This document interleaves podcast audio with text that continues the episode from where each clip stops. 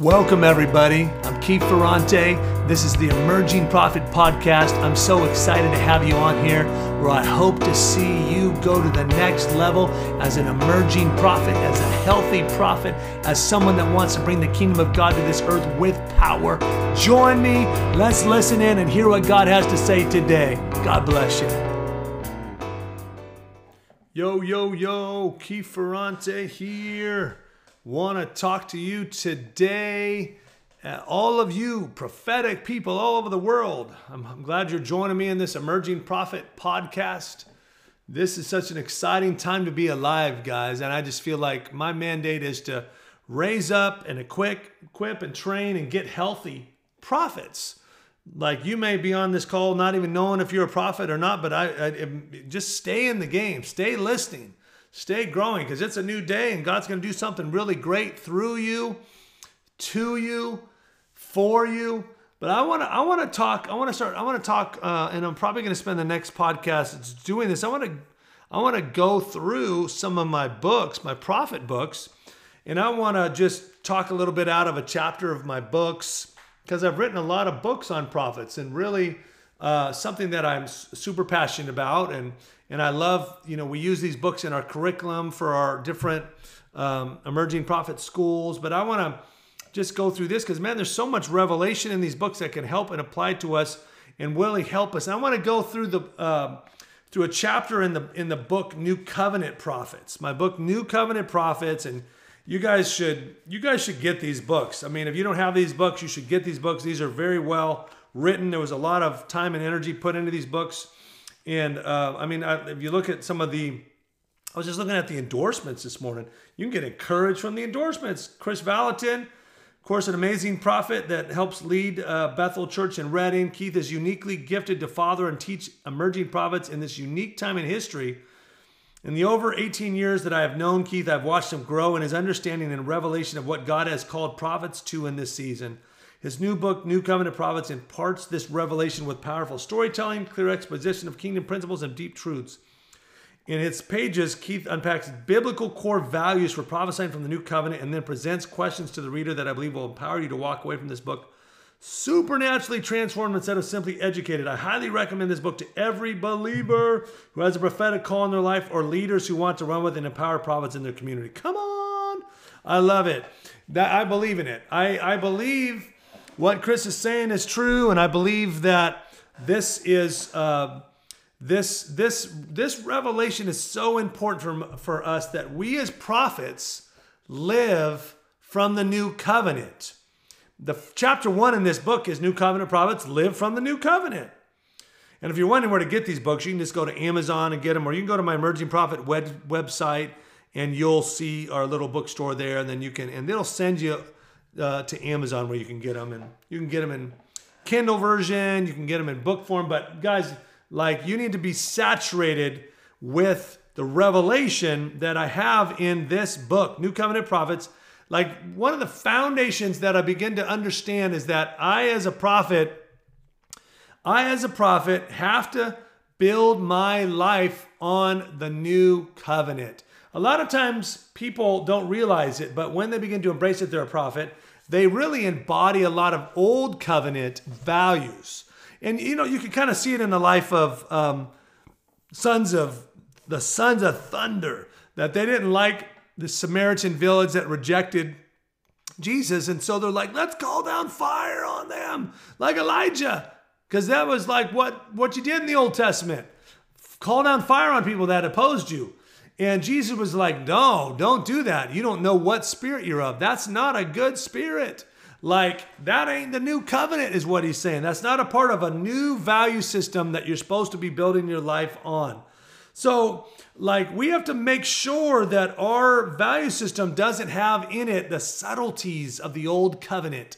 Like, I, I remember, you know, dealing with um, some of our um, some of our government leaders and I I would see them as Ahab and Jezebel and me as Elijah. And I remember, you know, one of my mentors, Dana, was like, Keith, you need to see yourself more as a Daniel to a Nebuchadnezzar. And and like like and that's going to be a little bit more of a new covenant value system. He's not wanting them to just confront them, you know, killing them off, you know, just a battle against them. But he's like, I really want you, Nebuchadnezzar, to, I, I wish, I wish that you would just surrender to God. And he prayed for Nebuchadnezzar and he loved him. And um, so I, I think it's like we, we have to keep finding where where is my mindsets not new covenant so I can get in a new covenant. But uh, part of part of being a new covenant prophet is understanding the finished work of Jesus. This is super important for us. There is a I, I caught I began to catch this revelation from Dano. Dano began to he had a message called the right side of the cross, and I began to catch that like what in the, what the right side of the cross and then Daniel introduced me to one of his mentors who became a mentor of mine, and uh, Georgian Banov. And Georgian is an apostle. And Georgian would come over to our house and he'd come to our church and he, we'd stay up half the night talking about the new covenant. And I didn't realize I was built like I had enough revelation of Jesus to get my sins forgiven, but not to change my nature. And this is what living on the right side of the cross was about that Dana was sharing. And this is what Georgian really went after with me was really like sanctification is a gift just as much as salvation's a gift. We thought salvation was the gift and sanctification, we're work, it's all about our works. All like sanctification, like Georgian began to talk to me about what sanctification was, holiness was, righteousness was, justification, all those deep uh, words. All of those I interpreted them to mean I had to obey all the rules, and it was my ability to obey the rules. Like it was my ability, Keith's ability, like what was holiness? My ability to obey the rules. Righteousness, my ability. Uh, once I once I had obeyed the rules, adhered to the rules, I, I felt accepted, I felt loved, but if I didn't, I felt guilty and ashamed. And what did that mean? I was living under the law of sin and death. You sin, there's death. You sin, there's shame. It was like you can never, like you can never live in joy when you live under a law-based way of doing things instead of a grace-based way of doing things. Some people are like, "Oh man, what what's up with these grace like these hyper grace people?" Like, bro, how how hyper can you get about grace? like how like how oh well you're getting too much it's like you're getting too extreme about grace there i mean jesus died for us to receive grace. What is grace? The power to do right. Grace isn't the power to sin. Oh those hyper grace people. No grace teaches us to say no to ungodliness. Like this is the new covenant. Like so i had to get a revelation that was going to help me live a different way. Because, first of all, if I want to speak as a prophet and prophesy a different way, first of all, I've got to live it. So I needed to, I needed to catch the revelation. And Georgian sent me on this, hey, I want you to relook at all your definitions of what you think holiness means, righteousness, justification, all these things. And you need to get a new definition because all of them mean to you works. All of them mean to you by your effort. And remember, Paul says, hey, I was impeccably, impeccably righteous. Like, I was of the right birth, uh, you know, like the right bloodline. I was of, you know, like all of this, all of this, I was all doing all this, and all of this was dung when I met Christ.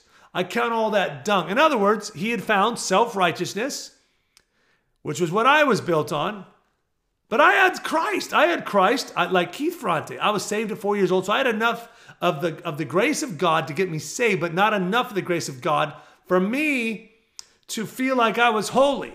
I thought I'm not holy. I need to try to be holy. And we and we look at all those verses, be holy as he is holy. And it was all about, okay, how do I be holy today? How am I going to work harder at pleasing God, and doing the right thing and avoiding the wrong thing? And you know what? You get into this legalism and the devil has a right to kick your behind when you live in that place. Like holiness is a posture.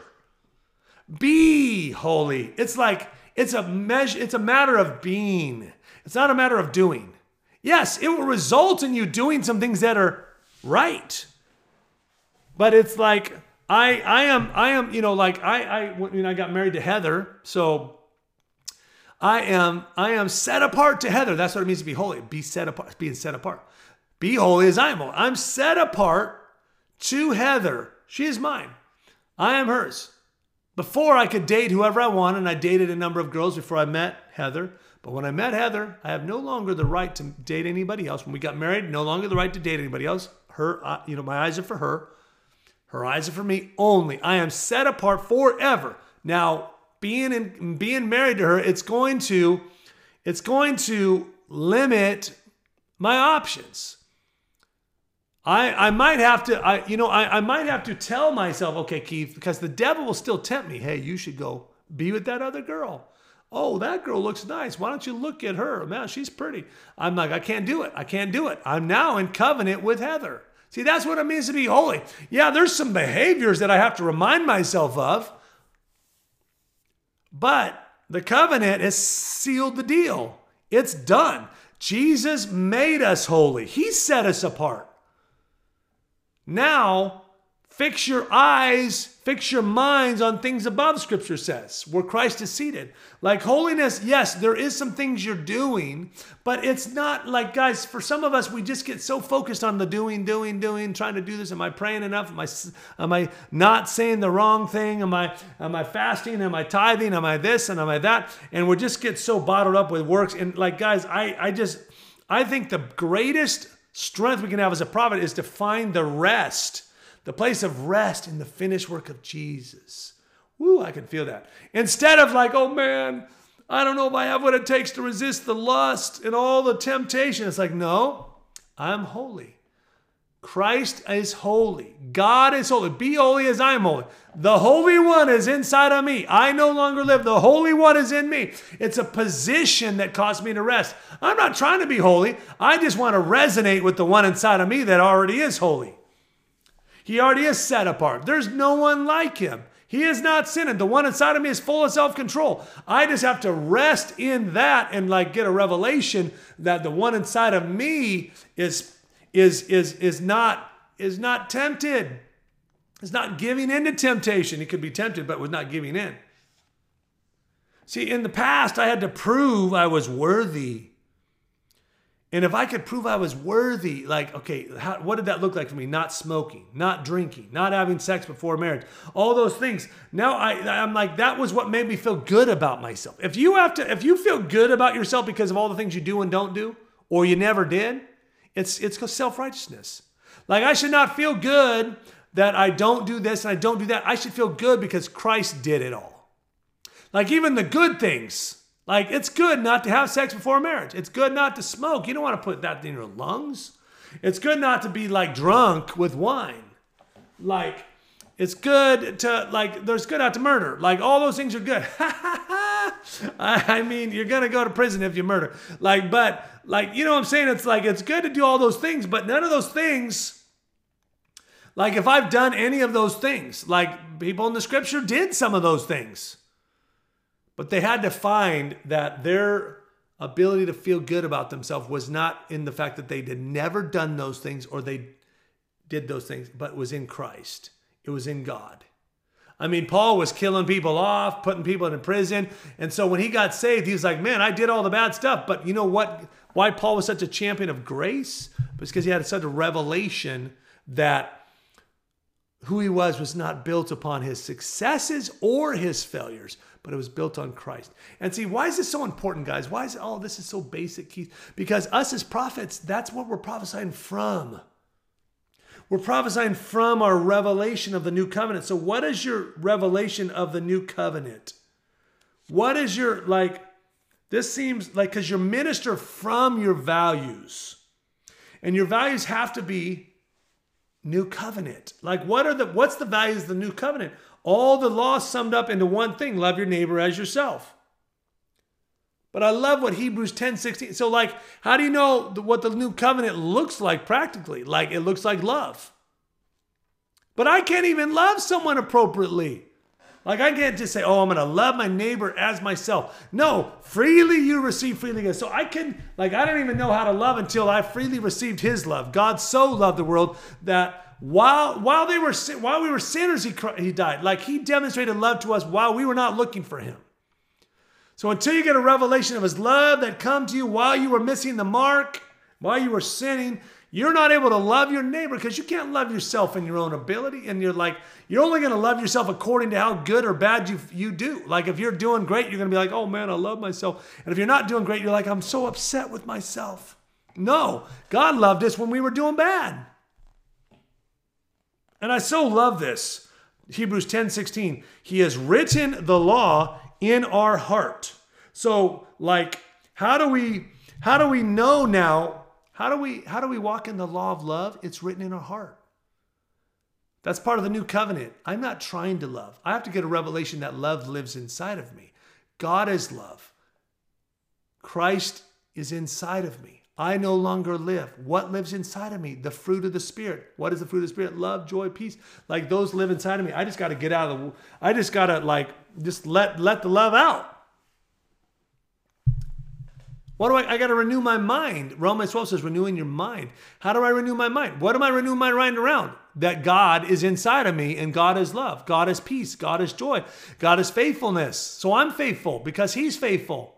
I don't know if I have enough faith, brother. The one inside of me has all the faith that is needed. I don't know if I have enough love. I can't stand that person. The one inside of you loves a whole world. You just have to renew your mind to say, oh, the one inside of me loves, so I can love and you and you open your heart up. You open your heart. You still have to like there's some choices you're making, but it, scripture says he wills us to do what is right. Like even the will to do right is not Keith's choosing, it's God inside of me willing me to act according to his purposes. So we so we have to move away from thinking like I mean I got to say this guys. God gave me a promise. Can I give you a, like a word and this might be a little interesting for some of you. But God gave me a word before the season of COVID hit the earth a couple years ago, now, however long it's been, year and a half, two years. And the world, everything changed. And he gave me a, he gave me a scripture in Revelation 3 that when what was going on in the world, Revelation 3, it says, hey, the, the world's going to go through this whole test, but I will keep you from the test It's going to go from the world because you've kept my commandments because you've kept my command to love. So, I mean, God gave me this beautiful promise, and then COVID came on the earth, and there was a lot of fear, but I had this peace. I, I, you know, I had this peace like, hey, whatever's going on in this world, I'm, I'm, I'm protected from. Now, I wasn't stupid, and I mean, I still would do do the stuff that they said to do. Like, I would, I would honor people. I'd wear a mask when I could, when I can. I'd wash my hands. I'd do those kind of stuff. But I never got COVID for the first year and a half or whatever, however long. Like I, I was like, God just kept me from COVID. And then like maybe a couple months ago, I was um, I, I got COVID.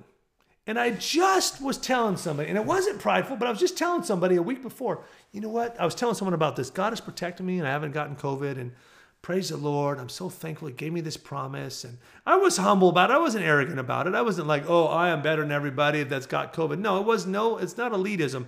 But I had this promise. So, anyways, I got COVID and I'm, I'm, I'm quarantined in my room, in my house. And I'm like, God, what's going on? You promised. And you know what? I saw this court case going on in heaven. I don't see this all the time, but I saw this court case in heaven. I saw the devil somehow accusing me. And you know what?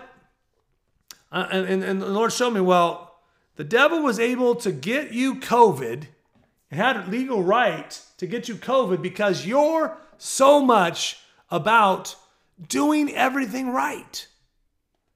Like, let's make sure to stay humble so I don't get COVID. Let's make sure to, I mean, like even around COVID, okay, let's, let's make sure to keep my heart postured in humility. And I'm like, like good things. And you know what the Lord told me?